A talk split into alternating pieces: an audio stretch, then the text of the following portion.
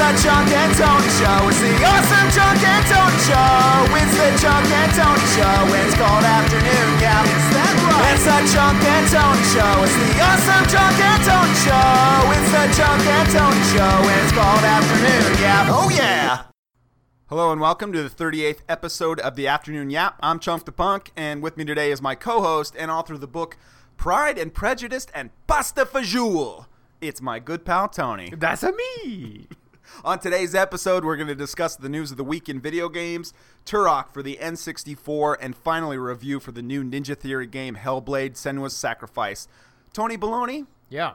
how's your macaroni? Uh, pretty good. Pretty good. Um, nice little weekend. How about yourself? A lovely weekend. The weather's finally nice. Yeah, it's really nice. I like when it's not too hot outside. too like hot and too been. humid here in Columbus, Ohio. Yeah. Uh, Tony, let's jump into it right now. We're Okay. in the seventh season of the Game of Thrones. Mm-hmm. Um, one of my favorite shows. However, I'm very fortunate that I have a smart wife because I'll watch a whole episode with her, and she will basically explain to me what the hell is going on. It's it's even more confusing than the Lord of the Rings. Do you agree? Uh, yes, I would agree. Have you read the books? That's what I was gonna. That's what I was getting to. I know that you've read them because I've Yeah. seen them at your house. Yes, I have read them, and I think it's the only series of books that I've read. I, I'm- I'm a uh, a voracious reader, voracious, and I think that's the only books series of books I've ever had to make my own, like uh, table, like not table of contents, but key in the back cover, so I could keep Wow, track really? of who everybody is and who's related to whom and what house they're from and what's their beef with this house.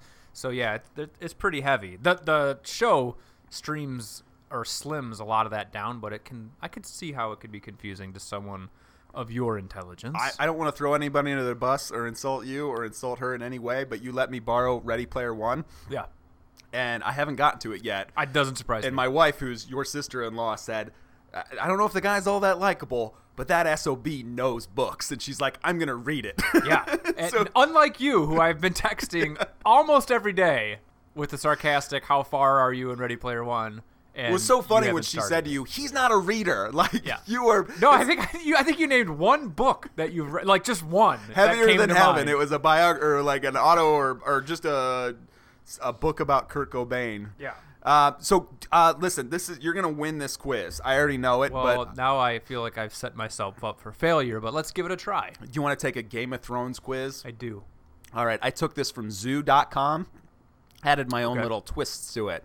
Okay. Number one, which of the following is not a family in the Game of Thrones? Okay. A. The Starks. B. The Tyrells. C. The Boltons. Or D. The Pubfurians. Whatever the last one was. What did you say? The Pubfurians. Pubfurians? Mm-hmm. Yeah, it's that. They are not a house in Game of Thrones. Ding ding ding. All right, it's starting off easy. I like it. Who is Robb Stark's mother? Mm-hmm. Talisa Stark, Sansa Stark, Catelyn Stark, or D. Jurassic Stark? Good one. No, uh, that would be Catelyn Stark is his mother. Absolutely right. Ding ding ding. course I am. Two for one. Two for two for oh. It's a twofer. Two for. What does Tyrion murder his father with? A. Poison. B. Crossbow. C. Sword. Or D. The little people's elbow. that would. Do you that get that be, I get it. Yeah. No, the the Yeah. help me And out. He's a little guy. Yeah, he's a little guy. Uh, that would be a crossbow. B, a crossbow. Absolutely correct. Yeah. We're doing we're doing well. Well, I'm doing well. You're just reading the questions. Who is known as the Kingslayer? A. Jaime Lannister. Mm-hmm. B. Boy I'm sizzling. C. Doug Labertrouser. Hmm. Or D. Easy Pickens. Boy, I'm sizzling.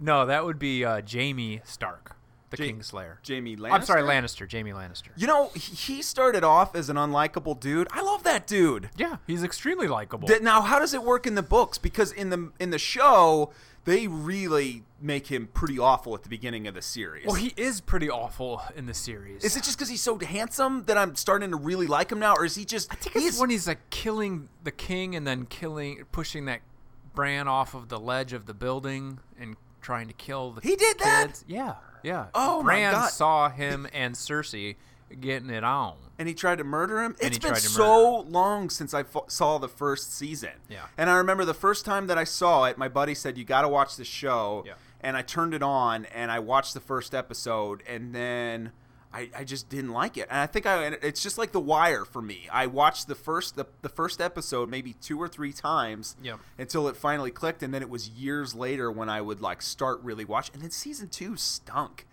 And then I of The Wire? Or uh, no, no, I'm sorry. Of of Game of Thrones. I remember so. it was just all conversations and not really anything happened. Okay. And then I, uh, when the show really like dug its claws into me was when Tyrion had his uh, his day in court. Or what- do you know what I'm talking yes. about? Uh, What was that season? Challenge, challenge by combat. that was or, uh, amazing. It's yeah, season four. Um, we're going off on a tangent here. A little bit. Who said this memorable line? You know nothing, Jon Snow. A. Daenerys Targaryen. No. B. Cersei Lannister. No. C. Ygritte. Yes. Or D. Sir Pudding of Pop. that would be Ygritte. She was beautiful. Uh, if you, if yeah, she was all right. She was for a wildling. She was all I, right. I'm not a big fan of redheads, but Yeah. I remember being pretty attracted to that lady. She's no Cersei, but she I. Cersei, actually, the actress is quite beautiful. She looks real bad this season. Or, uh, that is not a sharp haircut. She's oh, Well, she's, yeah. I mean, Go she's ahead. been through. She's been through some things. What was um Margaery? Margaery, the queen, the queen that was married to uh Tommen. oh the girl the the girl with that with those weird eyes. Yes. I can't remember her name, and Oh, I I should like her. told everybody liked her. Yeah, a lot. I, I can't remember. Like it's it's I'll Google crazy. it. I've Go, got a Google it, box. please, because we can't go through this segment without thinking We'll see. about what we'll that girl's if, name uh, was. If I'll Google "girl with weird eyes" and see what comes up. What does Bran Stark repeatedly dream of? Dire wolves, A. B. A three-eyed raven. C. White walkers. Or D. Boobies, working legs, and someday opening his own medieval business, Bran's Drive-In Alehouse and Brothel. Uh, it's probably all of those things, Uh-huh. but uh, he is the three-eyed raven, so I think that's probably where you're going. The three-eyed raven. Ding, ding, ding. Okay. I had, a lo- I had a hard time coming up with that last one. I at one point I said Bran's Bran Muffin Shop. Okay. Uh, three-eyed dragons. Okay. Or no, I'm sorry, three boob dragons. That's better. And but I do like his medieval business, Bran's Drive-In Alehouse and Brothel. So what you would do is you would take like a cart in with your horse, you'd get your prostitute, and then you'd also get some ales, and then you'd just be on your merry way. They had one in uh, Pennsylvania when my dad was in his twenties. Okay. I kind of like Bran's Bran's muffins. Yeah, Bran's Bran Muffins. Yeah, I think that that has a ring to it. he's a little shit. I'm sorry to swear so early into he the got into the he show. got unattractive and yeah, unlikable. yeah, he was a cute little kid, Cute and kid. then he hit that Woo. puberty. When I was, he was supposed to start this show or the book when he was about seven, and now he looks like he's about twenty or twenty-one, and he's just awkward. He's, yeah, he's awkward. just all all kinds of awkward. what was the name of Jon Snow's direwolf? Is it A. Ghost, B. Nymeria, C. Lady, or Shia LaBeouf the dire wolf? Ooh, that would be a nice one, but unfortunately, it is A. I, absolutely correct. Why is it Ghost? Because it was the only albino wolf of the four or five dire wolves. Yeah. Oh. And it was also the uh, runt of the litter, so, sort of how like Jon Snow is the bastard of the Stark litter. Uh-huh. So they had an affinity for one another. All right, right on. Yeah. Um, where are Sansa Stark and Jon Snow finally reunited? A. Winterfell, B. King's Landing, C. Castle Black at the Wall, D. The Great Fort of Sasson Backtalk. Uh, God, I feel like this could be a trick question, but I, I'm 99% sure it's at Winterfell. Uh, it's Castle Black at the Wall. Damn it. Is it? Yes. And I'm saying yes, assured like that because, Because you I have seen it. the episode. I have not read the book, but I took this from zoo.com, and that is the answer that they gave us. Ah, all we already Maybe I was thinking of Ar- Arya when Arya came back. She reunited with Sansa and Jon at Winterfell. Yes, that's correct. Do you Okay, remember? maybe did that's what I was did we discuss Damn this it, on the can't believe I Yap, got or did we wrong. discuss this in person? Where there was a um, their conversation, or when they were having that meeting, and Sansa kept on second guessing everything Jon Snow was doing, and it was like, Sansa, you haven't made one right decision in seven years, and you're gonna give this guy crap. The guy that, and I'm waiting for Jon Snow to go. I've, I, I should be dead. Yeah. Well, Like- her- I I think you- I don't think we talked about it, but Arya kind of brought that up in the last episode, right? She's kind of like, Yeah. Well, can she read minds? or can she Arya? just sense? I think she can just creepily talk about weird eyes. She's got some weird eyes too, and I think she can use those weird eyes to kind of creep people out. But I don't think she can read minds.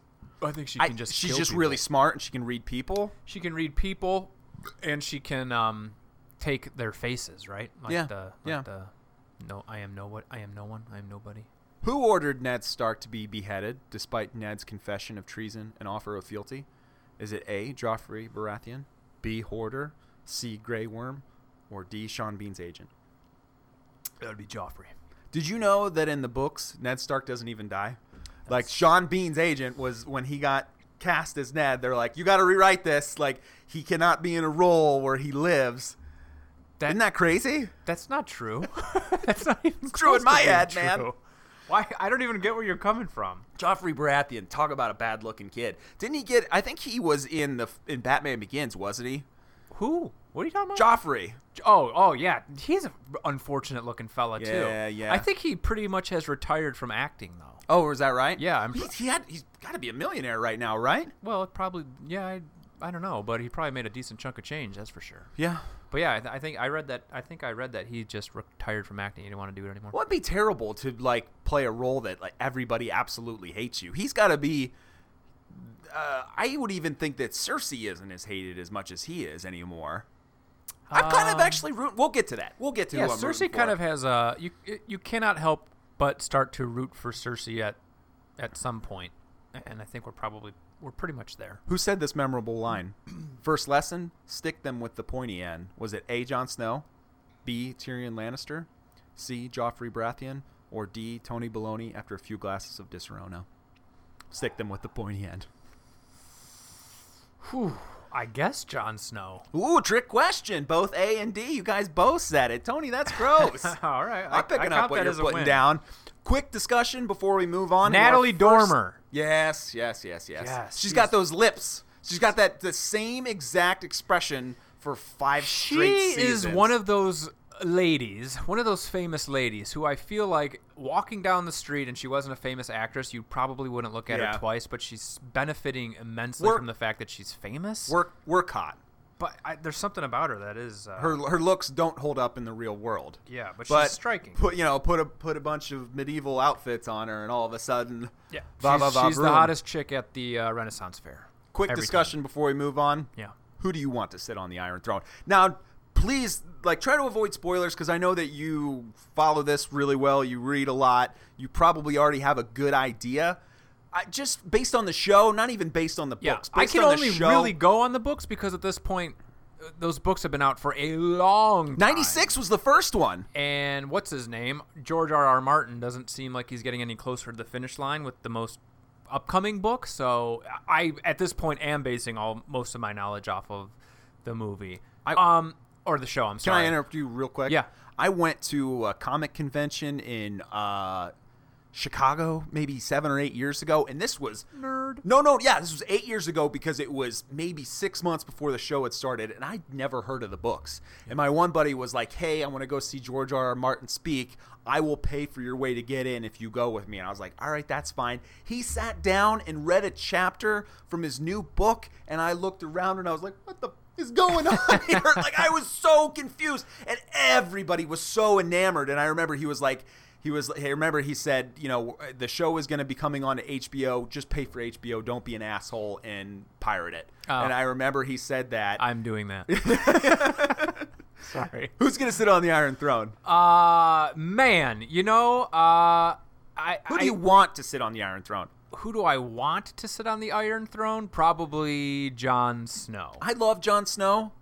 But Daenerys, I and I at one point I definitely would have said Daenerys, but Yeah. you can see her kind of kind of becoming a little unhinged. Yeah, I feel like yeah. you're kind of alluding to. She's kind Yeah. of taking on some mad Especially king in that, la- yeah, yeah. Especially in that last episode. Whereas Jon Snow seems like a super pragmatic, um, morally uh, responsible, ethically just ruler because he doesn't really want to be a ruler. Yeah. So I feel like he's got he's got the perfect disposition for it.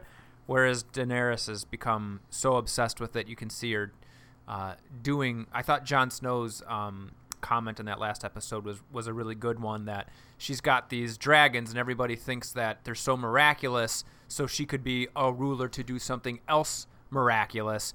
Don't use them to Yeah. do the same old, same old. Otherwise, you become you, you just become Like another else. another dictator, despot, ty- tyrannical ruler. And sure enough, that's exactly what she did. And then she had the dragon execute Yeah. the, the guys too. That was Sa- terrible. So uh, yeah, I mean, I think at this point, it, you got to be rooting for Jon Snow to.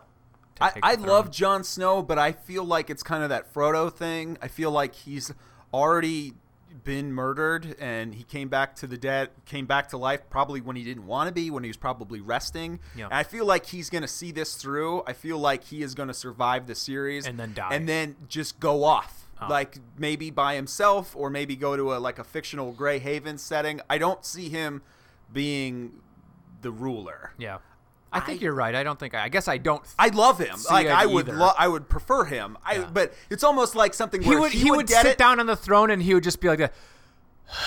He'd give it to Sam. yeah, like he wouldn't want. He wouldn't, Wouldn't want, want, that. Yeah. He only wants it because he's trying to save his family at this point. that He's he not the ruler. He doesn't want to be the ruler. He's the ruler that they need. Yeah. Right. Kind of. But he doesn't want it. I I want to see um, Daenerys dead. I want to Oh. see I want to see her dragons get killed in front of her, Oh. and then I, I I think that she is the- Khaleesi. I Khaleesi. I think she is the mad ruler. I think that that's kind of what they're getting towards now, where she's got all this baggage on her, where she deserves it, and it's she's got twelve names going on at once, and I really feel like at the end of the day.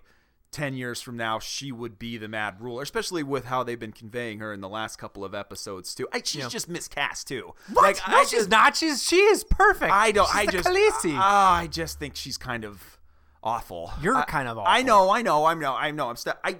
I'll be honest with you. I, w- I wish Arya would be uh, the Oh, winner. I do like her a lot, but I think it would be awesome to end the show with Cersei winning, just because I think that it would be more realistic to Yep. inst- in, in to end it like that. Yeah. And that's how war is. That's how battles are. That's not how stories are. the good guy doesn't always win. the good guy doesn't always win. playing dirty. Sometimes. And then maybe wins. she gets killed and Jaime's the winner and boom. That would be interesting. Or their ch- or their offspring, their child. yes. Interesting. All right. Do you want to move on to some video game news now that we've been talking about uh, Game of Thrones for 10 minutes? Sure. All right. Number one. Following complaints of rampant team killing, Friday the 13th, the game is eliminating weapon use against teammates in public matches. In a preview for the next patch via Reddit, Gun Media detailed the change, saying the shotgun, machete, and other assorted weapons will no longer have any effect on friendly players. While team killing was designed to promote life or death experiences in each and every game you play, it's become more of a battle royale, battle royale scenario, according to the publisher. I think that's hilarious. You put a bunch of That would be me. yeah, I mean that a- would be me. Yes, you put a bunch of dudes online that have random names, and you say, "Hey, we need you to fulfill this one thing." They're just gonna go off Yeah. and do, you know. Here's what you're supposed to do is Yeah. a pretty surefire way to ensure that you're going to get the exact opposite result. Well, I remember when I first started playing online video games, and, and Battlefield was one of them. And I remember my teammates trolling me, and I never, I didn't wear headsets or anything like that. But I was thinking to myself, don't. Don't run your truck into me so that I fall into the river and then I have to spend 20 minutes trying to get out of said river. and then I'm like, I'm thinking to myself, I'm like, you're an idiot. Like, you're playing against 16 year old, 15 year olds. No, I'm 36, and, and if I played online, that's that's me. I'm the one that you don't want to play with because I'll do everything in my power to ensure you have the most miserable experience. We were, we were talking about griefing like two weeks ago or Yeah, something like I love that. it. Griefing. Yeah, I love you it. know, you know it, it is a rampant problem when there is a term for it. Yeah. Griefing. That's that's that's the way I like to play. Uh, from developer Bay Team and publisher Bossa Studios Surgeon Simulator comes the new cat dating sim visual novel, Perfect Date. Slow news day. The game coming to PC and iOS this winter has human players date talking cats while uncovering the mysteries of Cat Island. Perfect Date is split into seven chapters where you assume the role of different research assistants while carrying out your very important research about the dark and mysterious Cat Island. You can romance felines and balance your stats. I think that game's going to make a lot of money. I think they'll sell it for $10. I think that you can go on date with cats.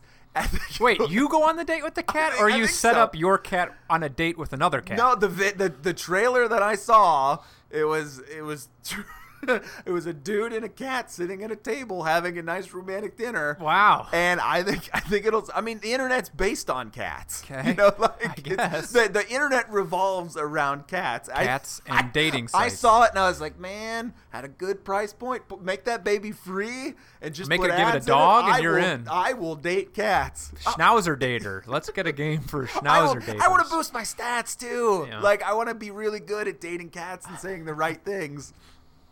Coming soon, I guess. I don't know. Uh, Dragon's Dogma Dark Arisen is coming to the PlayStation 4, Xbox One on October 3rd. Capcom announced today. The PS4 and Xbox One port of Capcom's action RPG comes with the original Dragon's Dogma. Whoa, Dogma. try that again. It comes with the original Dragon's Dogma game along with all the content from its expansion. Did you ever play that? no, I didn't. And uh, the only reason I even put it on the news was uh, Capcom doesn't, you know, they don't get out of their comfort zone. And I think this game came out six or seven years ago, and it came out with like sevens and eights, and they said it was really good, and just nobody played it. I played it. Oh, did you? I did. Oh, how was it? It's cool. It's had some really cool, interesting ideas in there where you, you create. So it's, I think their big hook, the thing that made it unique, was you obviously create your own um, character, right? And you can you have so much control over everything, not beyond just what they look like and whether or not they're a you know a brawler or a magic user, but you can basically control how old they are and Yeah. how tall they are, and then you can control. Uh, there's a um, uh, another uh, separate kind of universe where I don't I'm gonna, I don't know what the term is, but you can go out into this other universe and grab a um, a partner like a like a teammate from this other universe at and you can have I think upwards of I think it's 3 maybe. I might be making that up. Between is 1 there- and 3 people like non-play NPC um, partners that you can go out into the universe and grab and they all look different and have different abilities and skills. And that was kind of the, the big hook was was the control you have over yourself and grabbing these other NPCs to come help you. So they're NPCs, so it's not online, right? I, it probably is online too. Yeah, but that's all. I don't play. I didn't play it online. Um, and I was about to say that Capcom doesn't really have much experience with RPGs, but I'm almost positive Capcom is behind the Monster Hunter games, which I have not played. So, uh, but interesting. Um, I, I didn't know you'd played that. Oh yeah. Uh, Fallout 4 is getting a Game of the Year edition nearly two years after its release on September 26 for PC, Xbox One, and PS4. Pricing for the Game of the Year edition has yet to be revealed, but it's confirmed to come with all the latest updates to Fallout 4, such as mod support, survival mode, and a few graphical enhancements. Uh, Fallout 3, I absolutely loved. I played all of the DLC for it, which I never ever do for games, but I played the absolute hell out of Fallout 3. It was a great story. Um, you are very familiar with uh, Bethesda games, I don't know. I would say that, but, okay. you've played, you've played, um, you played Oblivion, correct? Did you- Yes. you, did play Oblivion. Yes. and then you played um, Skyrim, correct? yes. There was there was something that happened. There was something that hooked. Uh, Oblivion was the first one that I played, and the next one that I played after that was Fallout Three. And the the thing that hooked me absolutely about those games was you could do anything, and by anything I mean you could kill any character that you wanted to. Didn't didn't matter big or small. There might be one or two that you couldn't kill, Yeah. but I remember playing Fallout 3 and the DJ was talking crap about me, and I quick traveled back to DC, ran up to him while I was sleeping, and shot him. And I didn't get in any trouble. Yeah. The only thing that happened was the next, D- next DJ got on, and they were like, I'd watch out for that Wastelander because he killed the other DJ. You could do all of this wild freedom stuff Yeah. in those games, and now they're pulling back on that. Uh, Yep. Fallout 4, they very much did it on. Uh, Skyrim, they did it on. You couldn't kill everybody that you wanted to. Yeah. Do you remember? There are major part pl- uh, plot points in that because I think Skyrim was two sides. It was like the it was the rebels versus the the the whatever The Alliance. government that was there. I tried to kill both of them, you know. Yeah. And they absolutely wouldn't let you do that. And I feel like in Oblivion and in Fallout, you could do that. There was Yeah. a there was if you go back even further to Morrowind, yeah, you could literally kill anyone. yeah.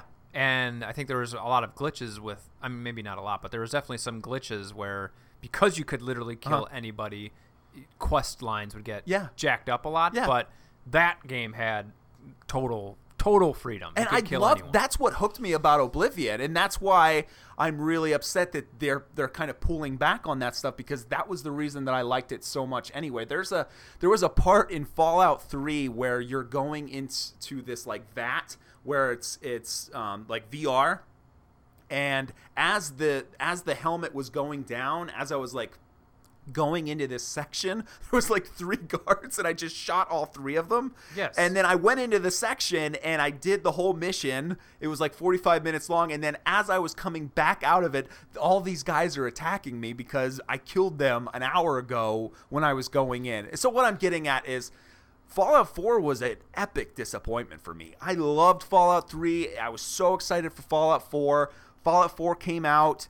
It's the writing was j- still as sharp, but the graphics were bad. I remember taking Yeah. pictures of how it looked on my Xbox and sending it to my buddies, and there were parts where it looked like kind of N64ish. It was so earth toned and so Yeah. ugly, and it just it's not the missions it was just the the freedom that they gave you in Obli- oblivion was the one that just blew my mind that i Mm-hmm. couldn't believe the freedom that i had and the things that i could do Yeah. and then you start pulling that stuff away and it just kind of feels like every other rpg Yeah, I can agree with you there. I feel, and I feel like uh, Fall, the last Fallout 2 just starts to feel compared to some of those other games you mentioned, like the world starts to feel.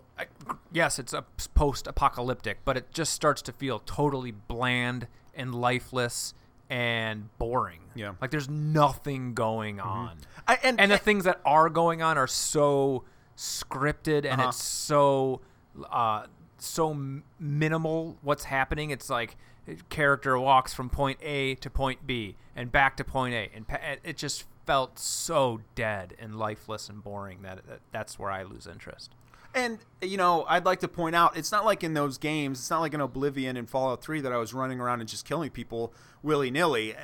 It was just hilarious that if they pissed you off, you could do, you could kill them. I remember just pushing like characters into the water and just watching them sink to the bottom. Uh, Super Meat Boy is making the jump to Nintendo Switch. Team Meat announced the game is heading to the system on Twitter. Uh, Blitworks will handle the Super Meat Boy port for Nintendo Switch after previously working on versions for the Wii U, PlayStation 4. I played the first 10 levels of uh, Super Meat Boy. It will definitely work on Nintendo Switch because it's a game you, you play in in, in chunks. you you play a couple levels here and there. It's not a game that I want to sit in front of my console and play a whole bunch. Um, there is an excellent documentary that came out about seven years ago. It's called Indie Game. Um, I don't know if you ever saw it, but they made Indie not. Game 1 and 2, and they're both on Netflix. Definitely check it out. It is the story of Super Meat Boy creators. Um, and then there's a handful of other ones. It's also got, oh, drag. Super Meat Boy. super meat boy Yep. done Uh, the Nintendo World Championship is officially returning this year. Nintendo Yeah! revealed today this will be the third Nintendo World Championships following the original 1990. what is the nintendo world championship I'll, I'll get to it. And the 2015 event E3, which included games like Splatoon and Super Mario Maker. Um, this year, the competition is uh, qualifiers will be held in various Best Buy stores across the United States this month and next. And the challenge is a Mario Kart 7 time trial on the 3DS. I mean, you get you get excited about it, and I think Look Mario. Mario Kart 7 came out like four or five years ago. Why wouldn't they make it Mario Kart 8? no why wouldn't they make Switch? it mario kart 1 because that's the best version Because they, So- I mean, they're trying to sell games at the end of the day. They're alright. they're trying to ga- garner excitement for. Yeah, Now, do you remember the, yeah. the, the I don't. The, there's a Fred Savage movie from 1990 that is essentially a commercial for The Super Mario. The, the Wizard. no the, Wiz Is it the Wiz or the? It's the Wizard. The Wiz. The Wiz is Michael Jackson, uh, Golden Yellow Brick Road. Yes, yes. Okay, you're You've right. Watching way too The many kid Wizard. movies. The Wizard, I believe, is what it's called. Is the Fred Savage You might be vehicle right. that is basically a commercial, commercial for Nintendo. Super Mario Brothers And the Power Glove. Awesome. Oh yeah, the Power Glove. Yeah. I had the Power Glove when I, I was a kid. It was. Did you really? Oh hell yeah! Oh, my god! And I would just wear it around just for fun, for This is- funsies. This is, when I explode with uh, just a big smile. We Yeah. have to do a Super Power Glove episode. Did you ever play uh, Super Glove Ball? no, It was a Mattel game, and it was like one of the only Super Glove Ball games that worked whatsoever because the, the, the, the peripheral was so bad. yeah. and uh, power pad. Do you have a power pad? Uh, my buddy did. I didn't have it. I had a power pad.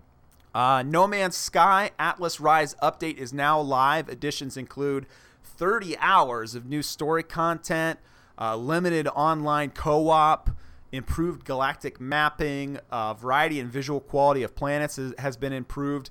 So this game came out uh, a year ago now. Uh, people played it for about one month straight, and then it completely dropped off the face of the earth. This was the game that was Dude, I, didn't they play it for like uh three hours and then everybody's went ballistic about how Yep. it was a total sham from what they were promised. Well, yeah, and that that was the problem too. Was I don't think it was the developers that were coming out and saying these are the things that you can do. I think it was marketing team and Sony that were saying you could do all. I think it was the developers too, though. Yeah, it might have been. So it's it's really interesting that they're still working on the game, and then they put out this humongous update because the game went from sixty bucks to thirty bucks maybe within a month, and they had to do a series of Yep. apologies and say you know, and like I- and and I think there was now that we're getting to it, I think that there was a big fight back and forth between. Sony blaming the developers and then the developers blaming the marketing team and nobody was really like And the customers up- just saying, "Give me my it. money." Yeah, back. and the customers saying, "Give me my money back." But if you if you've been interested in playing the game, I think you can still rent it at Redbox, and now would be the time to play it. At this point, people just want to play it for free. I don't think anybody wants to pay any money for this because of what they ended up delivering. But it'd be interesting to see it now. I do. I- I, I kind of do. like to see I, it. I always thought it was a very cool idea, and I, I followed it a little bit when it was coming out. I thought it looked really cool, and I'd still like to play it. you can now officially like meet up with another player in Yeah, that was one of the big things I That remember is that they, that they they- promised that you could, and then I think I even saw on Reddit where two guys. Uh, so the thing is, right? It's supposed to be this huge, expansive universe that has billions of planets, and conceivably there would be no way for two people, or very rare that two people would be in the vicinity of one another to actually Yeah. meet. But then two folks, two dudes were like actually pretty close to another and then spent the entire day trying to get to each other's planet, landed on the same planet, stood in the same spot, couldn't see each other. And it was like confirmed Uh-huh. developers are full of yeah malarkey. full of beans. Yeah. Uh, Microsoft has teased an update that fundamentally changes the concept of Xbox achievements. Speaking to Windows Central, Xbox Platform Corporate Vice President Mike Ybarra explained that his team is working towards a bigger, more meaningful change about somebody's gaming accomplishments in history as a gamer on Xbox. Uh, achievements have been really big in the last, I would say it started I think in the last console cycle, so back in 2006, I, I might be very wrong on this, but I've I've never understood that. Like I, I I don't. People take a lot of pride in getting these achievements and getting gold and getting platinum and like really maximizing like everything you can get to. It's a carrot on a string for a video game, especially if you've beaten it and you want to like get everything. It's just it's never appealed to me. So I never once in my life have I ever tried to get. I, I'm not the. Despite being on this awesome podcast, I'm not the biggest video game dude in the world, and I. But I've never. now you tell me. But I've never once in my life tried to get an achievement. Yeah. Never. Ne- Yeah. never once. Yeah. It's, it holds absolutely zero interest for me. But people are. Some people are crazy about it. That's all they do. Now I can I can understand like hundred percent like you know I when can. when you start a game and it shows you how much of the game you've actually accomplished. I can understand that kind of carrot on a string because it's right there in front of me. But to actually have to like pull out of the game, look at my gamer profile to see what trophies are available and what I can still get, and some of them are random. It's like you know. Do so much, collect 100 coins in level two or something like that. date so many cats. Yeah, exactly. And yeah, cats make love to twelve cats. I wonder. I wonder where it ends with dating. The, you eventually got to break their heart, right? Because they're cats. I don't know. Or you could get married and live happily ever after. It's like the sword in the stone, where he turns into a little squirrel. The girl squirrel falls in love Aw, with him, and then he's got to yeah. break that That's girl's sad. that squirrel's heart. I'm gonna be breaking cats' hearts. just soon. left and right. just left and right. Um, uh, it's not Half Life 3, Portal 3, or anything else ending with 3, but this week uh, Valve announced its first full price game, full game since releasing Dota 2 in 2013 called Artifact. Artifact differs from traditional board games in that it involves three boards.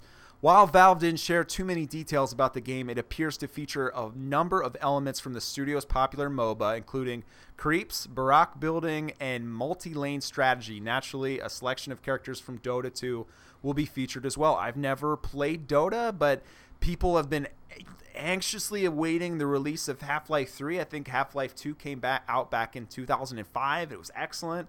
The Orange Box came out in 2008. It was excellent too. People want Half-Life. They They, want want, Portal 3. They want it. They don't want a card game, or at least that's what I'm thinking as an outsider looking in. Okay. You're you're not an you're an insider, man. Yeah, I mean, I guess we did go Yeah, to E3 we went to year. E3. We're insiders. Titanfall fans have much to look forward to as Respawn Entertainment has no plans to abandon its first person shooter franchise anytime soon. Respawn CEO Vince Zampella went on to stress that Respawn is heavily invested in the Titanfall universe, saying there's content they're working on that hasn't been announced yet. We're working on more Titanfall.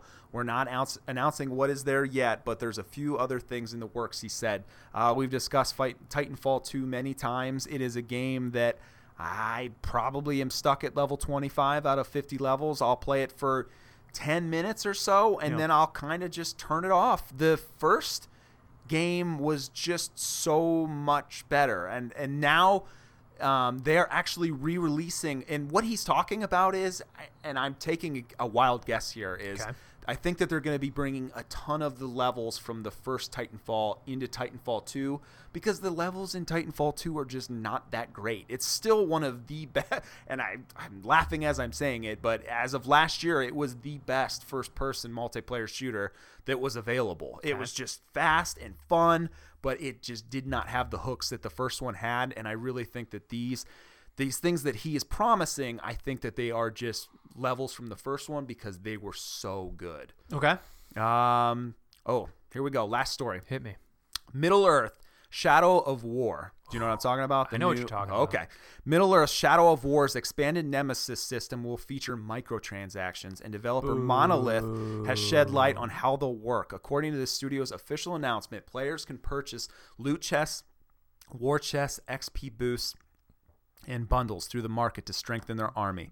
Within loot chests, players will find weapons and armor as well as XP boosts, which make Talion level up quicker.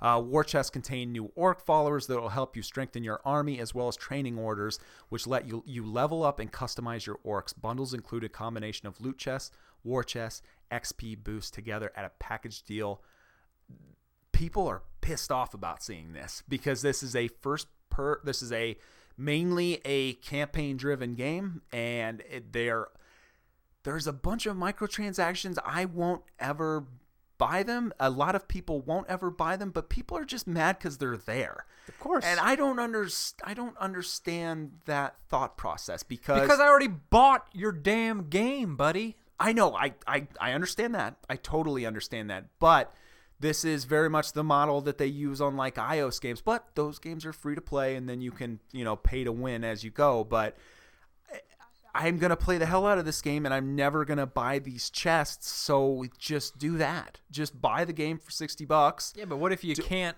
beat the game or get to some Yeah. level because Yeah. you don't have the right loot, and then it's I I I don't think grab. that I don't think that that's going to be an issue. I But think, you don't know, chunk. I, I don't and that's why people are upset too and hmm. also you know there's things that are set in place that you are supposed to do at, to progress the game so there's going to be people out there that have a little bit of extra folding money that are going to spend it on this and they're going to be missing major parts of the game because hey maybe they didn't go out and kill that one war chief or they didn't go out and kill that other war chief because they were powerful enough to just get to the third or the fourth one. Did you play the first one?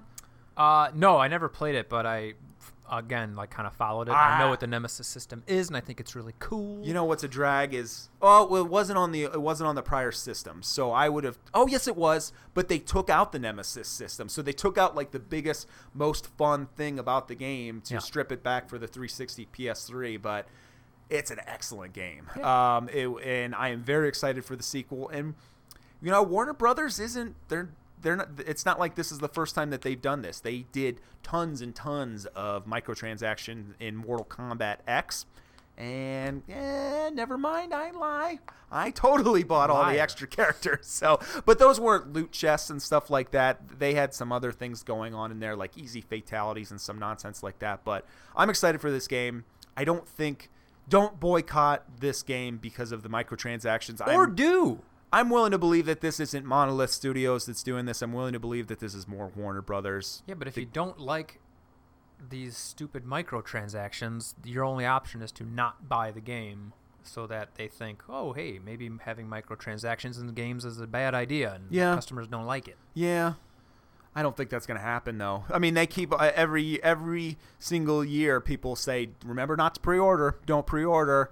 Now people have stopped pre-ordering, but um, they haven't stopped buying the game. So, Fair you want you want to take a quick break? I do. All right, we'll be back.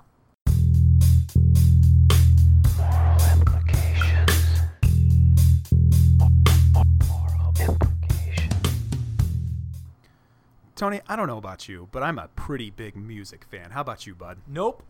So the good people at Moralifications have made a product for me. Then, if if since you're Not not, a me. music fan, No. they've made a product for me. Okay, What they've made, it's called the MI Pod. Now this stands for the Moral Implications Portable Online Music Device, or the MyPod. Okay. Now, what the MyPod does is an MP3 player that fits comfortably in your ear canal and is totally voice activated. So it's always on you. You just push it in, Okay. it's stuck there forever, and you're gonna you're gonna be able to play music whenever you want to. All you have to do is speak to the MyPod. It's gonna play the songs. Now, because the the MyPod is so small and it is so portable that to fit into your ear canal, we can only fit three songs in. So what the good people at More Implications did is they did a survey of a million Americans and they picked the most popular songs from the last 50 years. So get get ready for this list, man, because it's Okay. gonna blow your socks off. this will be off. the only three songs This is the, the only three songs, but it's the only three songs you're ever gonna need. I absolutely love this thing, Tony. I got it on right now. Like Okay. some of the times you'll be talking, and I'll just start listening to my MyPod. Songs include "The Monster Mash" by Bobby Pickett, everybody's favorite song. So you The could be Monster Mash, Monster? Mash. You're That's dri- one of the songs. That's one of the songs. I mean, a million Americans can't be wrong, can they? They wouldn't fill out a wrong answer on purpose. Well, no, that would be a right answer. I mean. I'll be, dude. I'll be driving to work, or I'll be, or I'll be working outside in the backyard, or I'll just No, be with won't. a loved one, and Yeah. and just in the in my ear, not Uh-huh. even in the back of my head. I can be They singing right along. I was working in the lab late one night Uh-huh. when my eyes beheld an eerie sight. Yeah. Every my whole life You do just know gets that so much song. better. Yeah. For my monster from his slab began to rise, and suddenly, to my surprise, they did the mash. And that, do you see how excited I am right now? Clearly, because that's the most excited I've that ever seen is- you. That is how I feel every. Oh man, dude, it. You know, one of my worst. The, the things that I hate the most is just every morning, like getting up to this life and like being in the shower before I wake up, before I've had my coffee, and I'm just exhausted. I'm like, dude, it's six in the morning. Like, I got to do this every single day. And then I'll go, my pod, play Monster Mash. He did the mash. He did the Monster Mash. and Monster it is Mash. like Yeah. six cups of coffee all at once. Just I distilled in your brain. love that song. I've heard it two million times through my MyPod, and I'm still a big, humongous fan. Africa by Toto. You know this That's the second song. Af- Africa by Toto. Okay. it's gonna take me a lot to take me away from you, Tony. Yeah. I am telling you, I'll be at the video store. I will be at. Uh, Mm-hmm. still have the video stores? grocery store. I will be at. I'll, I'll be in a. A I'll- funeral. I'll be at a meeting like I was in today, and I'll Yeah. be like, I'll be trying to like pay attention. They're like, they're like, down in yes, and like the lady in front of me, she'll be looking at all of us, and she'll be saying, "This is how you get the person to say yes." And Mm-hmm. I'll think in my brain, just keep, you know, Gonna find a lot to take away. there's I nothing that a hundred men could ever do. Yeah. Yeah. I bless the rains down in Africa. No, I th- I think the first two are right on the money. That's so far you got me. and that's and that's good because this is you only have one more song to pick from. There's three. There's three. No songs. Like I way. said, the technology is it's brand new, Yeah. so you know we're hitting the ground running. Yeah. Um, we want you to have music at all times. We want it to be voice activated. We want it to be in your ear canal. The third song, everybody's 1990 favorite, "Mm Mm Mm Mm" by Crash Test Dummies. I remember that Once one. there was this kid who got into an accident and couldn't go to school. But when he finally came back, his hair had turned from black to bright white. Yeah, I remember that one. That's a- I mean, dude, talk about just. oh, put it in my brain right now. Talk about like every. I mean, you're making love to your wife. Yeah. You know, you're just. It put on mm, mm, mm, mm, by Crash Test Dummies. Like it is literally, Yeah. literally and figuratively the soundtrack to my life. Yeah. Africa. Mm, mm, mm, mm. and, and the monster and the other one, the Monster Man. And that's all. That's it, all it you need. can't be improved. Listen, can't add more. You're It's- usually not a good salesman, and usually the things that Mortal Implications comes up with are just terrible ideas. But I think they knocked it out of the park with this one. Put that in my brain right now. I'm not even gonna fight this one. Put it in my brain. Now listen, it has happened Yeah. where you can't get it out and it's stuck on repeat and the volume is Who cares? full. That's perfect. But I know, I know, and people are That's pissed. not a like, bug, are you that's a kidding me? I feature. love these. That's a feature, buddy. You're I welcome. just, I just couldn't imagine. You know, like I'm stuck in a terrible meeting. Yeah. Once there was this man who, twenty bucks. Yeah. You just go right to the to the MyPod store. They'll Yep. shove it in your ear canal. Oh, sounds and great. It's voice activated. Yeah. 1999. Get it from moralimplications.com. Buy it right now. That's hot. Moral implications. Moral implications. Hello and welcome back to the afternoon yap. Uh, Tony, I want to talk to you about a little game that I got right at the very beginning of my N64 days. Okay. This is Turok. Uh, released on March 4th, 1997. I can still remember I'd been following the game in magazines because they had a huge marketing push for it, and the game was $79.99. It was either it was either 79 or 89. It was something astronomical. And I remember buying it from KB Toys at Mansfield, Ohio, from the mall. Uh, one of the things that is Tell me about how you felt purchasing that game. uh, I felt like, holy shit, this is almost a hundred dollars for a video game. Yeah. And I felt like I'm also 14. I don't have a job. Yeah. But I can. I've still felt how much a hundred dollars probably was. Yeah. Because I was like, you this had is some astron- understanding of how hard your mom and dad worked Mm-hmm. for that hundred dollars, and maybe a little guilt that Yeah. you were spending it on a video game, Yes. but not enough to stop you. This game was the first first-person shooter on the N64. Hmm. It was also, uh, I, I believe, it was the first third-party develop game uh, for the N64. This was right at the beginning. It was actually supposed to be close to a launch game, and they pushed it back to March of 1997. Turok is an action-adventure first-person shooter video game developed by Iguana Entertainment and published by Acclaim Entertainment for the Nintendo 64.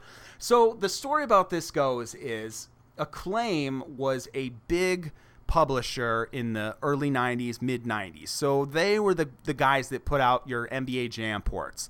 They were the guys that released your Mortal Kombat 1, uh, Arch Rivals. They did a bunch of the Simpsons games. So they were huge in the 16 bit era. By the time that it got to uh, the N64, they were really, really struggling.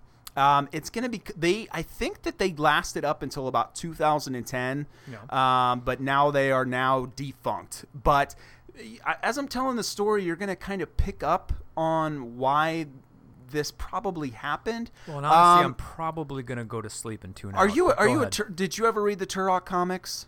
no? Okay, I guess that the Turok comics started sometime back in the 50s. Whoa, and yeah, and then what Acc- Acclaim bought Valiant, this this comic book publisher, for sixty five million dollars Okay. in nineteen ninety four, and they acquired developer Iguana Entertainment for five million. And this was part of a strategy to be developing stuff in house uh, and making more money by licensing their own characters and doing it through different tra- term uh, different entertainment media. So, like I said, at the time, Acclaim Entertainment was in financial financial jeopardy. Um, so they were really banking on Turok to be a success. I think that they gained they gained the rights in 1994. They started working on the game in 96 or so, and then it would launch a year later. Uh, development of Turok com- commenced in 1996. While it's loosely based on the comic book, Iguana made the game more action oriented. Uh, there is a ton of platforming in this game. Uh, for a first person shooter, it really feels like an older first person shooter game so it's it's a lot like Doom where there isn't much of a story um, in early discussions about the project the developers decided that the typical side scrolling uh, wasn't going to work that was kind of played out at this point. This was 1996 we had already had uh, at least a decade of side scrolling games.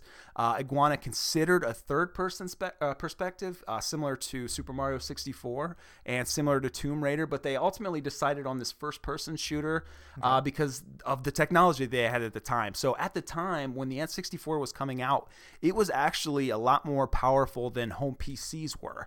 So they could do all of this stuff on the N64 that they couldn't, uh, and and all of it is terms that uh, it would go way over my head. But like in terms of shadows, in terms of um, You don't know what a shadow is? uh, I, I'm, I, I'm, when I don't have the lines in front of me, so Yeah. I'm, I'm trying to name off some things that I don't know Shadows. but it was a graphically impressive game and i remember that was one of the things that uh, really drew me to the game. Now you look at the game right now it's a lot of earth tones so it doesn't shine out like shine out. It doesn't stand out the way like mario 64 does. Graphics don't look as timeless just because of this kind of but back then in 1997 these graphics were absolutely unbelievable. The story is the story revolves around Tal'Set which he is like the Turok, I guess.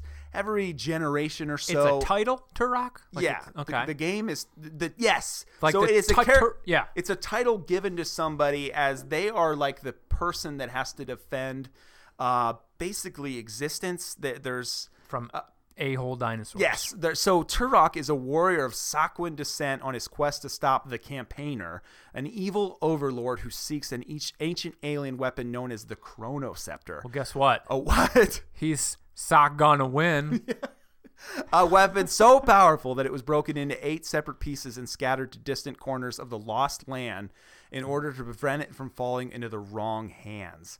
Um, the level starts out with, or the game starts out with the hub ruins. So essentially, the way that this game folds out is you begin at the hub ruins. They're located on sacred grounds and they're littered with ancient structures such as statues, pillars, buildings. But the jungle is what covers most of the land. And in the middle of it are these is this hub where you have access to every single level. And the, the first level that you'll go to, you will collect a series of keys. Some of the keys will be for level two, some of the keys will be for level three. And so, what you can do is, as you access different levels, it's still linear, but it makes it feel a little bit less linear because you're going to go through the levels collecting keys. Now, it sounds kind of tedious, and that's because it is. Um, at the very beginning of it, um, the keys are pretty much right out there in front of you, but eventually, as you're getting uh, deeper into the game, uh, there's going to be parts where the keys aren't as out in the open as they were before.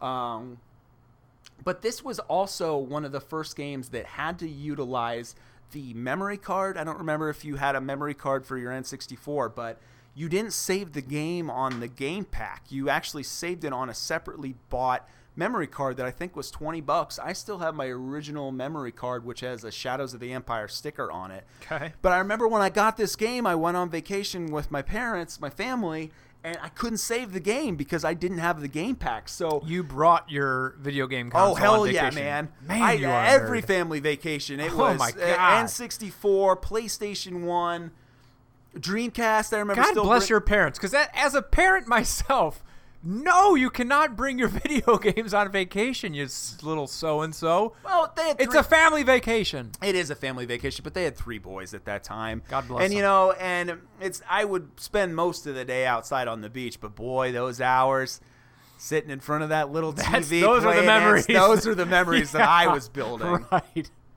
But like I said, I, I got this game and I didn't have a memory pack at the time. So I remember I would have to like play very, very far into it. And as soon as it was time to turn the game off, I would have to start over. Eventually, I did get a memory pack and that wouldn't be a problem. But that is one of the earliest memories that, that I had of this game is frustration because I did not have the memory pack. Okay. Stage two is the jungle. The jungle takes place within an actual jungle. Little has changed from the previous level hub ruins. It contains all types of floral flora such as large hanging vines, shrubs, and gigantic deciduous trees and palm trees that cover most of the jungle. Okay. There's ancient ruins scattered about and a small poacher's encampment established a- along the shore of the river. There's underwater caves.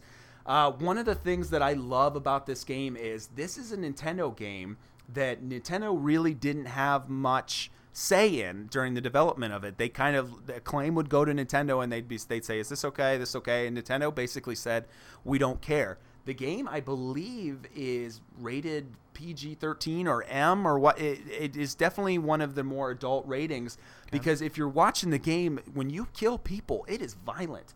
And you Bloody. and now when you kill, it's so funny because when you kill people, blood shoots everywhere. There's a there's a scene where you can shoot them in the neck and spurts of blood go out of their neck. But when you shoot like an animal, there's animals running around like monkeys and warthogs and stuff like that. They kind of just explode. So what's more dispensable to the Turok people? Is it the, the living people or is it the animals? Uh, excellent. There's excellent soundtrack going on in this game, but there's only about five different songs that are involved. Most of it's your typical banging on drums, but in the background you can hear uh, T Rexes, birds, panthers. You can hear the uh, the giant animals called Purlin, which are like these huge apes that kind of follow you around. Stage three is the ancient city. This is a valley surrounded by huge walls and mountains. It's a variety of buildings and temples are shown in the area and are arranged in multiple sections. The site has multiple types of plants. Um, the atmosphere in this part of the Lost Lands has changed into what seems to be a desert like environment. So, an interesting thing about this game is it was really pushing the limits of the the uh, N64 at the time, and actually they had to compress a bunch of the memory to the game to in order to fit. I think it, the cartridge only fit eight megabytes. Isn't that hard to think about? Back in 1997, actually, eight yeah. megabytes. I mean, that's how much the MyPod covers. Yeah. Um, but so they they used a trick in order to. Uh, so not only did they uh, scale down some of the uh, some of the assets of the game, but they use this trick that you might be able to see in the game, whereas the game is densely covered in thick fog, and that is because it, the N64 wasn't powerful enough to have a far draw distance, so uh, you can only see about 50 feet in front of you. And it's it's it's actually a pretty clever trick because these maps are really really big. There's some verticality in them. There's tons, and I mean tons of jumping, tons of platforming in this game, and uh, that's what kind of makes it so special. Uh, stage four is the ruins. The ruins are a series of ruins that are situated um, they're situated in a area that is surrounded by mountains and a large amount of vegetation and is covered by ancient structures such as statues, pillars, and buildings. The, va- the valley is covered by a large amount of vegetation ranging from enormous trees with large vines hanging from them, tropical trees, shrubs with a variety of textures, and palm trees. Um, so the first boss that you are going to run into in this game, there's a there's a total of four bosses. Uh, the first boss that you're going to run into is the Long Hunter, and this dude jumps out. He taunts you. He's got like this ponytail on. He it takes place in an area where you are greeted by Humvees. So sh- first, the Long Hunter talks trash about you, and then this. Wait a second. Go ahead. What the hell are you talking about? Yeah, what Turok about- the dinosaur hunter, this uh, vaguely uh, Native American dude, Yeah. Uh, is defending the world against dinosaurs, but there's modern day guys driving around in Humvees too. So it's it the game takes place in the Lost Land, so it it captures everything. It, co- it there's aliens in the game. There are robots in the game. There so are is this, pre- is this like a uh, uh, a land that has been isolated? I guess so. It's just called the Lost Land, and time doesn't really matter there. So Okay. he faces all kinds of enemies. I believe that all the humans that you face are um, uh, uh, the, the campaigners' men, but then there's also indigenous people there that are dressed up with this like skull makeup and stuff. But the first boss that you fight are these Humvees in this massive arena, and the Humvees drive around. They're armed with machine gun and rocket pi- uh, rocket pods. All you got to do is the same thing that you do to every boss in this game is it's, it's Shoot basically in the these big arena bosses, and so you just basically have to run backwards or uh, and run around the arena looking for ammo. Now that we're talking about the controls, I would like to point out that this game is a uh, a 3D first-person shooter. However, they are using the that the Trident control of the N64. So going back to these controls are super bizarre Okay. because you look around with the little bottom joystick Okay. and then you move forward, back, and you strafe left and right with the the the C buttons. You know the yellow buttons. Yeah, that sounds annoying. So it's super bizarre to come back to. Now, I remember being able to play this game very, very well when I was a kid, but if you fire this game up and you try to play that control scheme, it's very confusing. Now, I played it several hours this week, and the second and the third times I was really starting to get the, the hang of it. But another confusing thing is is the uh, the the looking up and looking down is flight control based. So you know, up is down and down is up, and I tried to go into the options to switch that and you can't switch that so that was something that was super super jarring to me um, but so you take out two humvees and then after both humvees have been taken care of the Longhunter will come after the player. Uh, thus the player must try to stay as far away from him as possible to have a better chance of avoiding the boomerang like projectiles he throws at you. It's preferred that the player switches between the shotgun and Tek arrows at this range to take care of them. There's awesome, awesome weapons in this game. It is very much like Doom. So you're going to have a knife, you're going to have a pistol, which is basically useless, but then you get a shotgun, you get an automatic shotgun, you get a Tek bow, you get something that is akin of the BFG 5000, which is essentially it just shoots this huge nuclear weapon and there's a big oh my god and a big explosion. There's a plasma rifle. One of my favorite weapons in the game that i will use constantly is there's a grenade launcher. And if you shoot it at a human and you hit them in the foot they'll scream and they'll explode. And the physics in this game Wait, only the foot? yeah, you can shoot him anywhere, but I think I think the, the closer to the feet will have the most comical, and it, it- the the ragdoll physics in this game are absolutely hilarious. The the the, the fact that they were able to release this game. Um, with this kind of blood and violence is actually pretty shocking. But I guess at this point, uh, they had already released Mortal Kombat 2 on Super Nintendo, which was way more violent. All bets are off. Yeah. Uh, the next stage is stage five, the catacombs. Uh, the catacombs are notably of Mesoamerican architectural design, Look at featuring you. You large Wikipedia'd blocks the hell of out of that. stone. Oh yeah, stone lining the walls and ancient architecture covering them. So this game is hard to describe. Well, it sounds like it's it's like history. You're learning, so that's you a good are thing. learning a bunch. That is accurate. bucks. But this is very much in the vein of Doom. Uh, very, there's no story, there's no cutscenes, and there are not even objectives other than go into a level, collect all the keys, Kill everything. and stay alive. There's nothing other than that. So. Like I, when I was coming back to this game, I could I could beat this game. I, I could beat it in one sitting when I was a kid, and I loved it. I played the absolute hell out of it. But coming back to it, it was it's hard for it to be memorable because you just kind of go you know like there's no there's no mission objectives during the during the course of the game. Okay. um, Fair enough. the boss that you fight in this level is the mantis. So there's four bosses in this game and they're all pretty awesome. Uh, this be this boss appears as a massive oversized insect. When you walk up to him it's still frozen in like concrete. But then when you walk up to him it explodes out of the concrete. And the ma- the massive mantis it spits this stuff at you. You have to just like every boss in the game you have to run around the arena and collect as much ammo as you possibly can by avoiding his, his his attacks. He shoots like slime at you. He he he, he goes after you with his pincers, and after you keep on hitting him and hitting and hitting him, he'll eventually knock down more barriers of the arena, so you have more room to walk around. But he gets faster. Uh, the insect's eyes are massive and deep blazing red. Um, for this stage, use the particle accelerator at full charge since the mantis will try to engage the player in close quarters. Uh, once the mantis has had enough, it will glow and then destroy several walls. Keep using the particle accelerator until the mantis is finally defeated. Stage six is the treetop village. This is actually now we're starting to get into some of the interesting levels Okay. of this game. Unfortunately, Well, like there's only the two left. uh, yeah, unfortunately, the first like five levels are essentially jungle.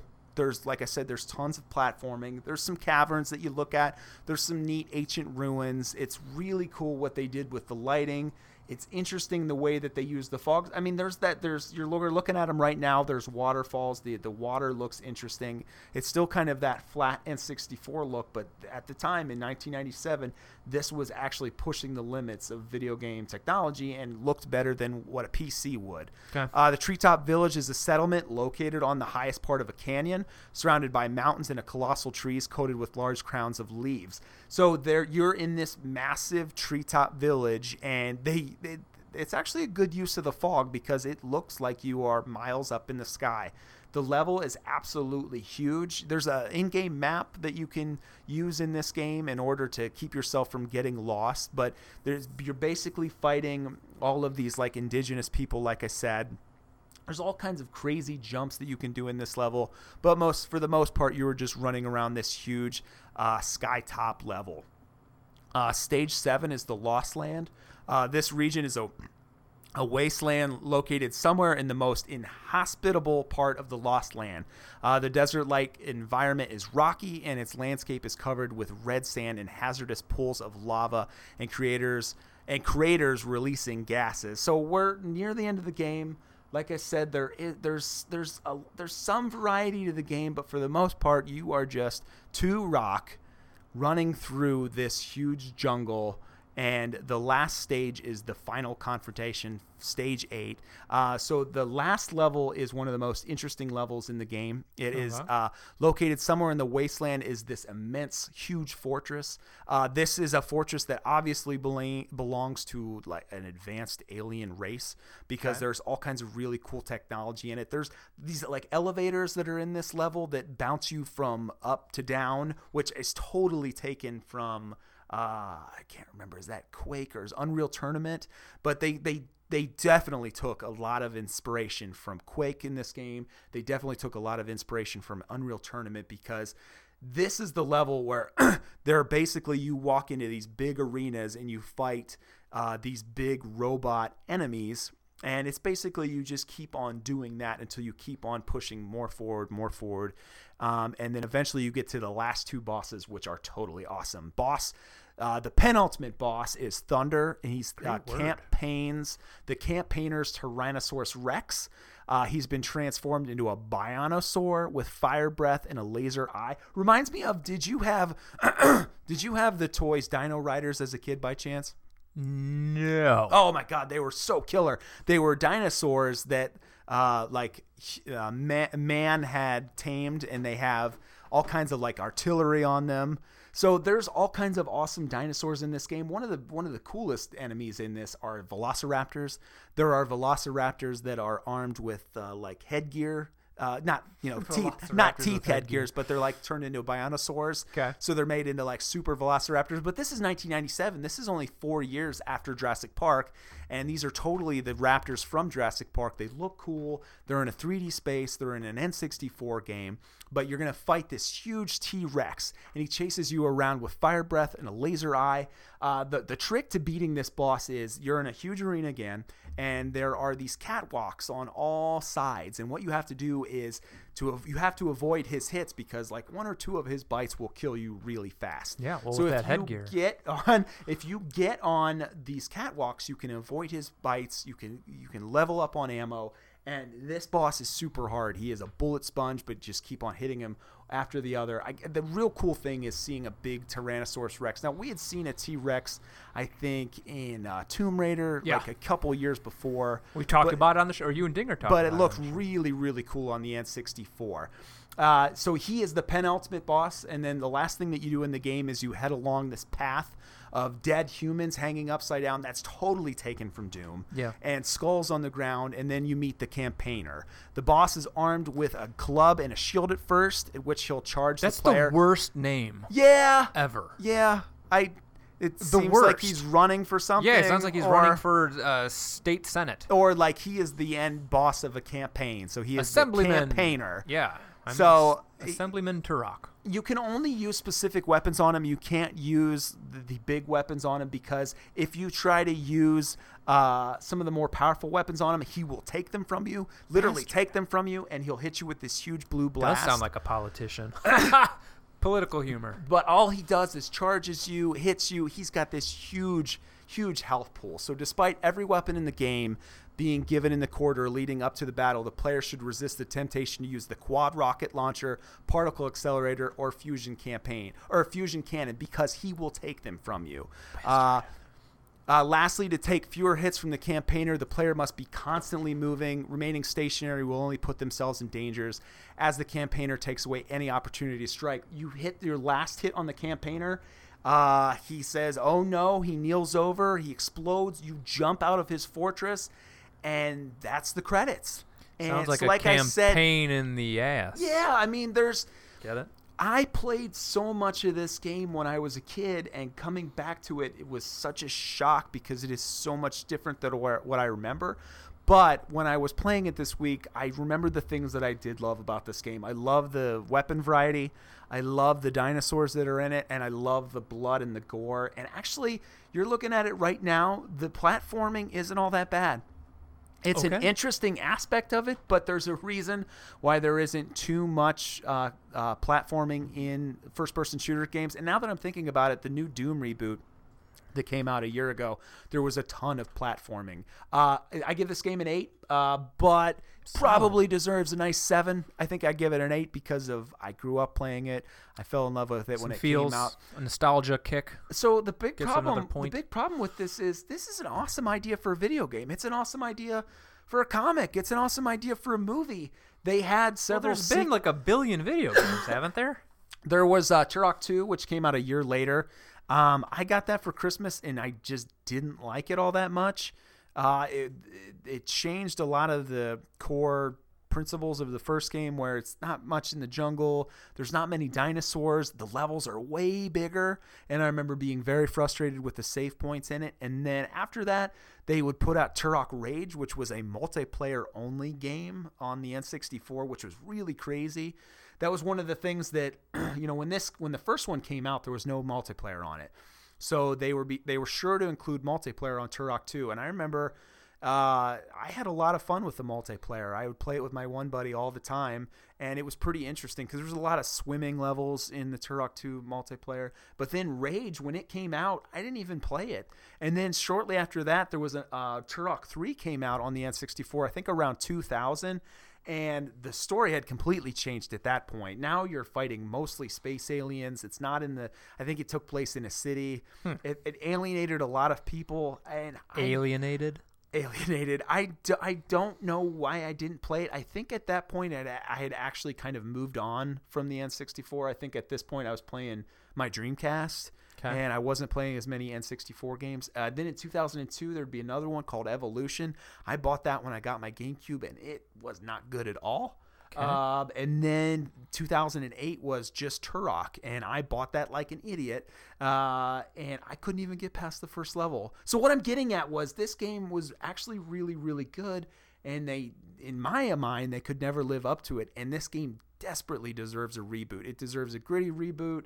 It'd be fun to fight dinosaurs. Like the the weapon variety is excellent.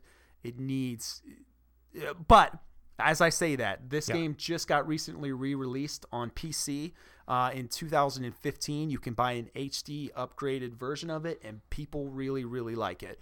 And people do speed runs of it, and they they applaud it. Still to this day for um, the platforming in it, the challenge in it, and uh, for the graphics that it gave at the time. So uh, that's Turok. Uh, we'll take a quick break, um, and we'll be right back. Implications. Moral implications. Tony, I don't know about you, but uh, I think you can tell just by looking at me that I'm a workaholic. Nope. I love to be at work. I I, I, I prepare for it. I get ready for it. Uh, one of my least favorite things about work in general is meetings. Or just going. Just going to work, but Right. mostly being at meetings. You know, so I'm an active guy. I'm an on the go guy. You sit me down and you explain to me, hey, stocks are up, or hey, shares are down. All of a sudden, man, I can't concentrate anymore same thing, but go ahead. And nobody nobody can not everybody can afford the MyPod at No. 1999. No. So some of the times you just need a break from this so-called life we got going on. Okay. So The what do you do? the good people at moral implications Mm-hmm. they understand that some of the times you need a sick day and just like me i'm terrible at faking sick Yeah. i'm awful at and i've only had to do it a couple of times and it hasn't been in my professional career but i can remember being a little kid and calling in and be like i'm real sick and they're like are you sure and i'll be like no i don't think i'm all that sick i can come in Mm-hmm. Or for and my wed- like, for my it!" for my wedding. Yeah. Yeah. They, they talked me out of it. Now Yeah. I have to go to work because I am such a terrible liar. My wife will be like, "Are you lying?" And I'll be like, "I'm lying." And she'll. I, that's that's You all are a I- bad liar. Yeah, I'm a Yeah, that's terrible liar. that is the that is literally the worst way to lie. Yeah. Well, that's actually to- just being truthful. Yes. So the good people at Moral Implications, they've made the day off device. Now, what the day off device is, it's you know those little ink bombs that you put on clothing or you put on. I think they also have it on like money packs. So if you steal it from someplace, you have to remove it, and Uh-huh. the ink bomb will shoot ink all over your it'll ruin the clothes or it'll ruin the money and Yeah. that way everybody else can see Sure, sure. Everybody knows the ink bomb. Yeah. What's moral implications take though? This is a device that has been full of the flu. More importantly, the swine flu. So all you got to do, the virus? yes, the virus. So all you got to do is just make sure to open it up right in front of you. Make sure to have your mouth wide open. Uh-huh. Boom! It'll shoot some flu into your mouth. You wait until the symptoms uh, start to catch hold, and then boom, you can call in sick. You don't even have to feel guilty because you are sick. You're not making this up. You got the flu. You don't have to go to that damn meeting. You don't have to sit there and, hey, Johnson, I I really enjoyed that sales pr- pitch that you did. And Right. he goes, oh, thanks, Thomas. Right. Yeah, I worked really hard. Did you know that stocks are up? You don't have to listen to any of that. Uh-huh. Did you know that stocks are down? Did you know that sales are up? And you're, you don't have to listen to any of Gosh, this you know bull- so much about business. you, yes, exactly. I know. Like I said, I'm a workaholic. Yeah. But there are just some times where I don't want to listen to that stuff, and I Uh-huh. just want to be at home, relaxing. But at the same time, you're not a good enough liar. yes, of course. So And- you actually need to be sick. Yes, I need, and I'm and look at me, dude. I'm healthy as a horse. I'm Yeah. fit as a fiddle. Right. I never, I haven't had the flu in my entire life, so I need Until until this invention. right. So, it, the mail order, or no, so it is called the day off There device. Boom. The day off device. Here's the thing that I'm concerned Yeah. about, though. Uh, I get how this could be useful for someone like you, who, as you say, is just a, a workaholic. Yep. But darn it, he just needs a day off, Yep. and he can't lie, so he actually needs to be sick. My concern, however, is that you're kind of manufacturing, not you, moral implications. Sounds like they're manufacturing a delivery device for like um, bio weapons, huh? right?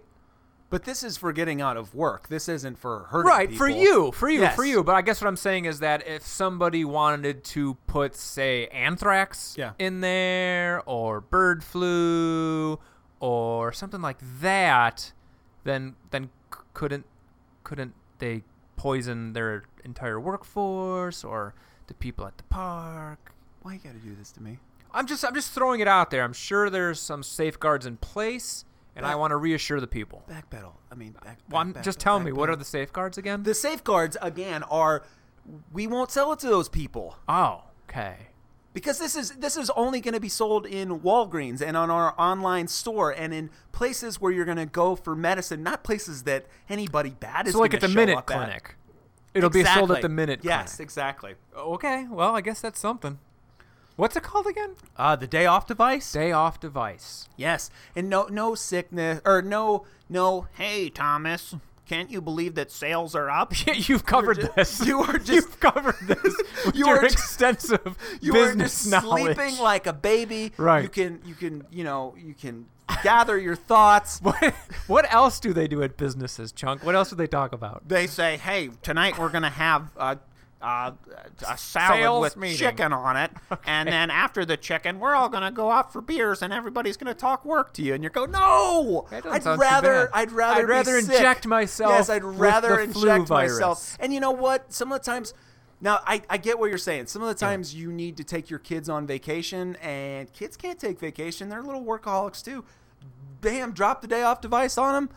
They're gonna get the week off. They're gonna. I mean, they're gonna have the flu, but big deal. You're just gonna buy their the healing device, which is another pod for 19.99. Um, you can buy one from the website right now. Love it.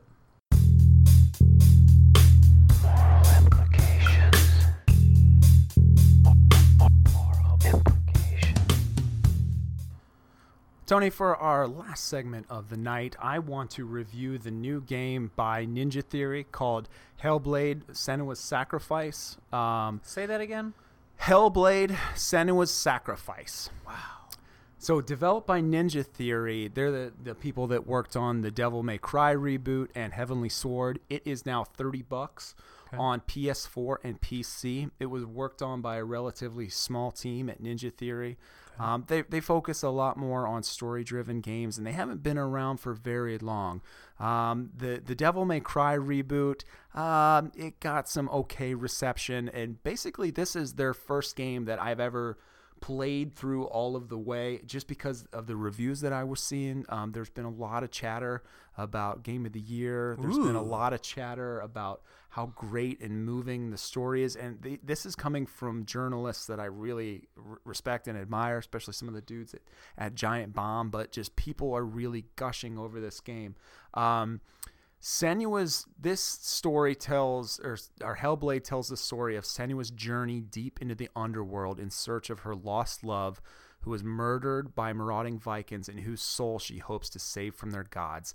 This game heavily deals and it tackles a subject that game developers I don't think have ever really tackled. Uh, de- uh, tackles uh, mental illness, mostly psychosis.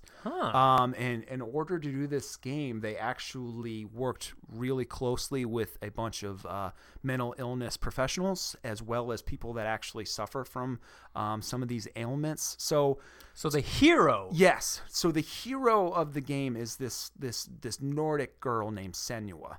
Okay. Uh, Senua, and she hears voices and she sees things that aren't really there. So during the course of the game, you have these voices that talk to you. You have a, a handful of female voices. You have a, a, a scary uh, male voice that speaks to you. Now, a lot of the times they're kind of second guessing and doubting your decisions, telling you that you're a failure, that you're the problem, that you're the reason why people are suffering. And then some of the times, in kind of a gameplay mechanic, they're actually telling you what to do. They're telling you where to look. They're telling you that there's enemies behind you. Um, first and foremost, this game is the most beautiful game I've ever seen. Uh, it is an incredible presentation powered by the new Unreal Engine 4. Uh, so, Unreal Engine, I, this is their new engine, uh, part four, number four, numbered four. Uh, it's f- pretty much the first video game that I know of that I've played that uses this engine. I know that they've done a lot of tech demos with Unreal Engine 4, but I've never played a full fledged uh, game uh, based on it's. It's absolutely gorgeous. Uh, Okay. there is no heads up display there is no tutorial. So uh, you just start this game. There are there's nothing. There's no health bars to look at. There's no ammo gauges to look at. You start this game as this woman, and she is on this basically sp- spiritual journey, but it also kind of looks like you don't really know where you're at. Y- You know that this looks unworldly, but you've got these voices that are talking to you. Um, it has the best sound design that I've ever heard in a game. This is the first time I went out and bought headphones for this game because the, the first time that I was playing this game, I actually have a pretty good surround sound, but they they even said this game is best experienced in headphones. I was already waiting for something to, to kick me in the butt and say you need headphones. This was it. Uh, because I enjoyed so much the first three hours that I had played with it, and then all the reviews that I had read said you need to play this game with headphones. And when you play it with headphones, it's this kind of they call it binaural sound where the voices kind of race around your head Okay. and then there's also just incredible sound design where you're in this like really awful place it's it basically it basically looks like a like a beach setting or a nordic setting you know by the water setting Okay.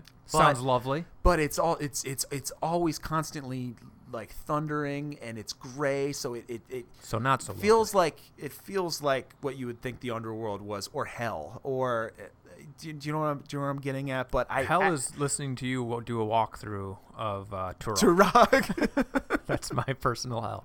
uh the combat is so it's the combat is frustrating um So there is it's- combat. there no is- health bar, there is there's combat. So when I when I went into the game, I pretty much figured it was going to be like a walking story. That's what I Mm-hmm. thought that I was getting into. I thought that I was getting into a very story driven game where you kind of just walk around. and the the events unfold in front of you. You've got this incredible presentation. You've got this incredible sound. But it turns out there is combat. You fight with a sword. Um, the control screen, the control scheme already bugged me. Uh, you you run with L1 and you block with R1. Uh, the problem is the combat is it's serviceable, but it's super tedious. So you'll hmm. run into an enemy and they are kind of bullet sponges, and they'll take a while to come down. You there's there's also like the camera is fixed behind you and you cannot move the camera.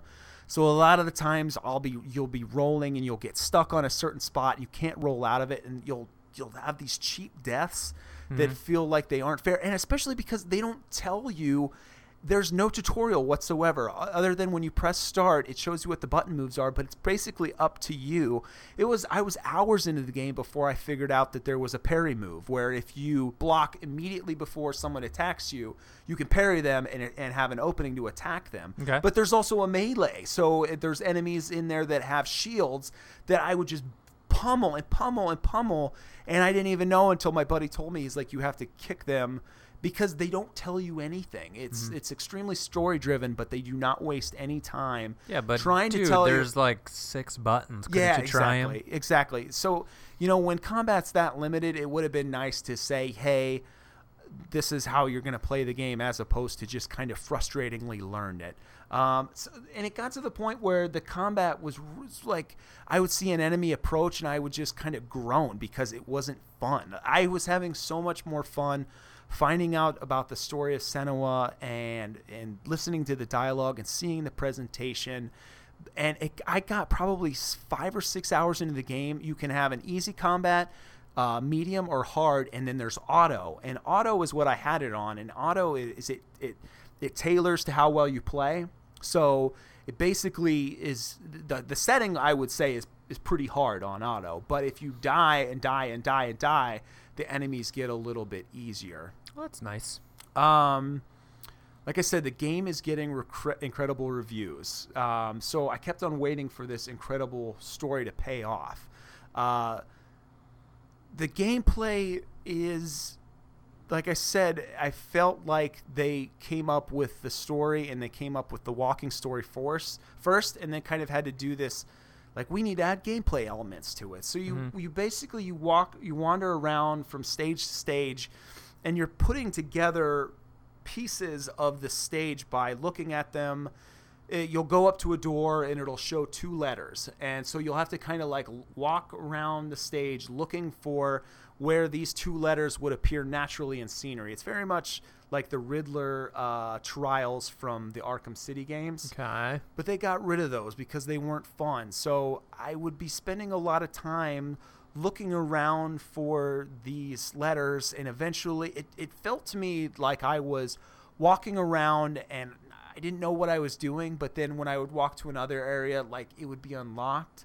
So that that gameplay aspect to me was really frustrating, and by the end of the game, like I I was I remember the last level I was like I just I don't want to be doing this part anymore.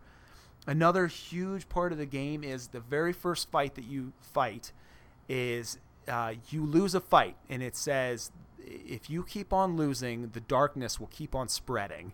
And if the darkness gets from your arm to your head the game is over and it will wipe your save. That's the only time that it ever texts you. It's the only, so in the back of your head you're thinking to yourself if I die, I have to start this all over. So it's really stressful. like really like and not only not only is that stressful, but the the just the atmosphere is it's it's not a survival horror game, but you're Horror. horror but you're you are dealing with a girl that deals with mental illness and Survival you horror are a good name essentially in her hell. You, it, I, I don't want to give away too many spoilers, but you are in hell, Okay. and you are in this Nordic hell, and so it tells the story of Senua. She's she's trying to find out. We we know that she's got mental illness. We know that her mom has mental illness. We know that this is back in the eighth century, and so people don't understand it, much like they don't understand it now. She was shunned. She was blamed for a lot of things. So is this hell? Is it a real hell, or is it her mental hell? You, we don't really know where she is. Buy the Uh, game to find out. Well, hold on a second. oh. Uh, like I said, there are moments in this game that are absolutely gorgeous. There's a part where she's at a beach that I walked up to the beach and I it honestly if it would have been in VR it was photorealistic. I was like this is unbelievable. Like it's only available on PS4 it's only available on PC I really wish that I had a better TV because of how uh, beautiful the game looked. The game couldn't be sold without the performances. There's a ton of live action performances and motion capture performances the main girl Senua is motion perform or motion capped mm-hmm. but they've also did this kind of neat thing where they film live action and the characters that are speaking to you are kind of you are looking at the live action recording of them it's did you ever see the old lord of the rings cartoon movies they Yeah. did that trick they were terrible when they did that trick and The, then- the, the animated ones. Yes the about? Yeah. animated ones and then they had live action that they kind of mixed into the animation Huh. but they actually did a really good job with this. Now here's where things are going to get really puzzling. Okay. the story is an absolute 10 when i beat the game i, I, I every, all the reviews that i read was this this is going to stick with you. This is going to impact you. This is this is big for gaming. This is important. This is a milestone. This is this is a big thing. The story is an absolute 10 the presentation is a 10 the gameplay is about a 5 L- I, I hated the combat to the point where i eventually put it on easy i hated the puzzles but I think that this game, there's a good chance that it's already in my running for game of the year. It's already the best. I don't know. It's not a, the best game that I've played this year, but it's in terms of story, in terms of presentation, and in terms of the way that this game grabbed me and didn't let me go. We're we're in Senua's hell, and we're learning about her story and the way that it deals with mental illness. My buddy, he is uh, director of. Um, oh shoot he deals with a lot of mental illness and he's dealt with it his entire career and i told him about this game i was like you know mental illness is a is a taboo thing in, in our society and i was like they tackled it in, in this game and they really paid respect to it and they they were there's a video when you beat the game where they're they're interviewing people and they're saying this is what it's like. They're saying some of the times it's the happiest most euphoric thing you've ever seen and some of the times having these voices in your head and these visions is a living nightmare and it's something they're like you have to put it in the game and so when the developers were making the game they were saying are we taking this too far and the the, the professionals were saying you, you know you're not taking it far enough um, Hmm. Sounds like the MyPod. yeah. Uh, because of the crappy gameplay, I'm giving it an 8. However, I'm saying if you've got a PlayStation 4 and you love story driven games and you love presentation, the game's only 30 bucks. And it's. Wouldn't that be something if a thirty dollar game wins Game of the Year? That'd yeah. cool, right? Yeah, I mean it is essentially an indie game, and it's it's an eight to ten hour game too. So it's not a four hour game. It is every. It feels like a sixty dollar video game, and the video, uh, like when I was reading more and more about Ninja Theory, their whole business model is they want to kind of take back the double A space. You know, they want to make a game that is that um, that has all the production value of a AAA game, but mm-hmm. with a smaller team, with less money. They want to kind of recapture that space. And the games that they had made before, I didn't. They're they're nothing really that excited me all that much. But mm. this game, I don't want to play it again. I don't want to play it anytime soon. The way that it made me feel, the anxiety that it gave me, the the kind of the dread that it gave me, but it made me feel something and it, more so than a game has in the last year or so. So yes, I'm giving it an 8. I do think that it is a potential winner of game of the year. It's an important game. It is an absolutely beautiful game and I And that was a beautiful review. and I, dude, I, I just, I, I, I think I, the first time that I sat through, I played two hours of it, and then I had to go to bed. And then on Saturday, I was up until two thirty finishing it. I haven't been up until two thirty. You know what's weird is that you had all that time, but you didn't read Ready Player One yet.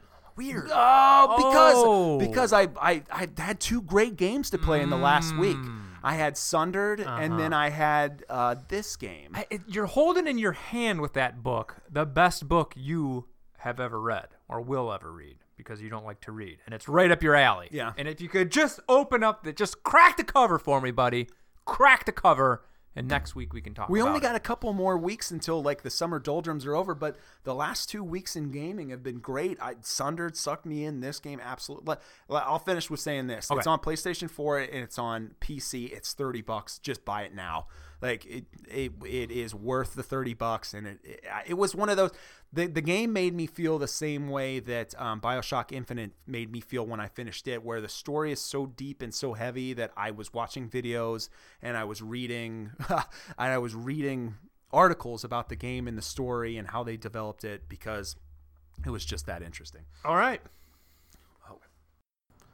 Tony, for our last segment, I want to talk about uh, South Park. And simply because we are now at their 20 year anniversary for their first episode. Uh, South Park first aired on Comedy Central on August 13th of 1997. Today is August 14th, so 20 years ago and a day. By.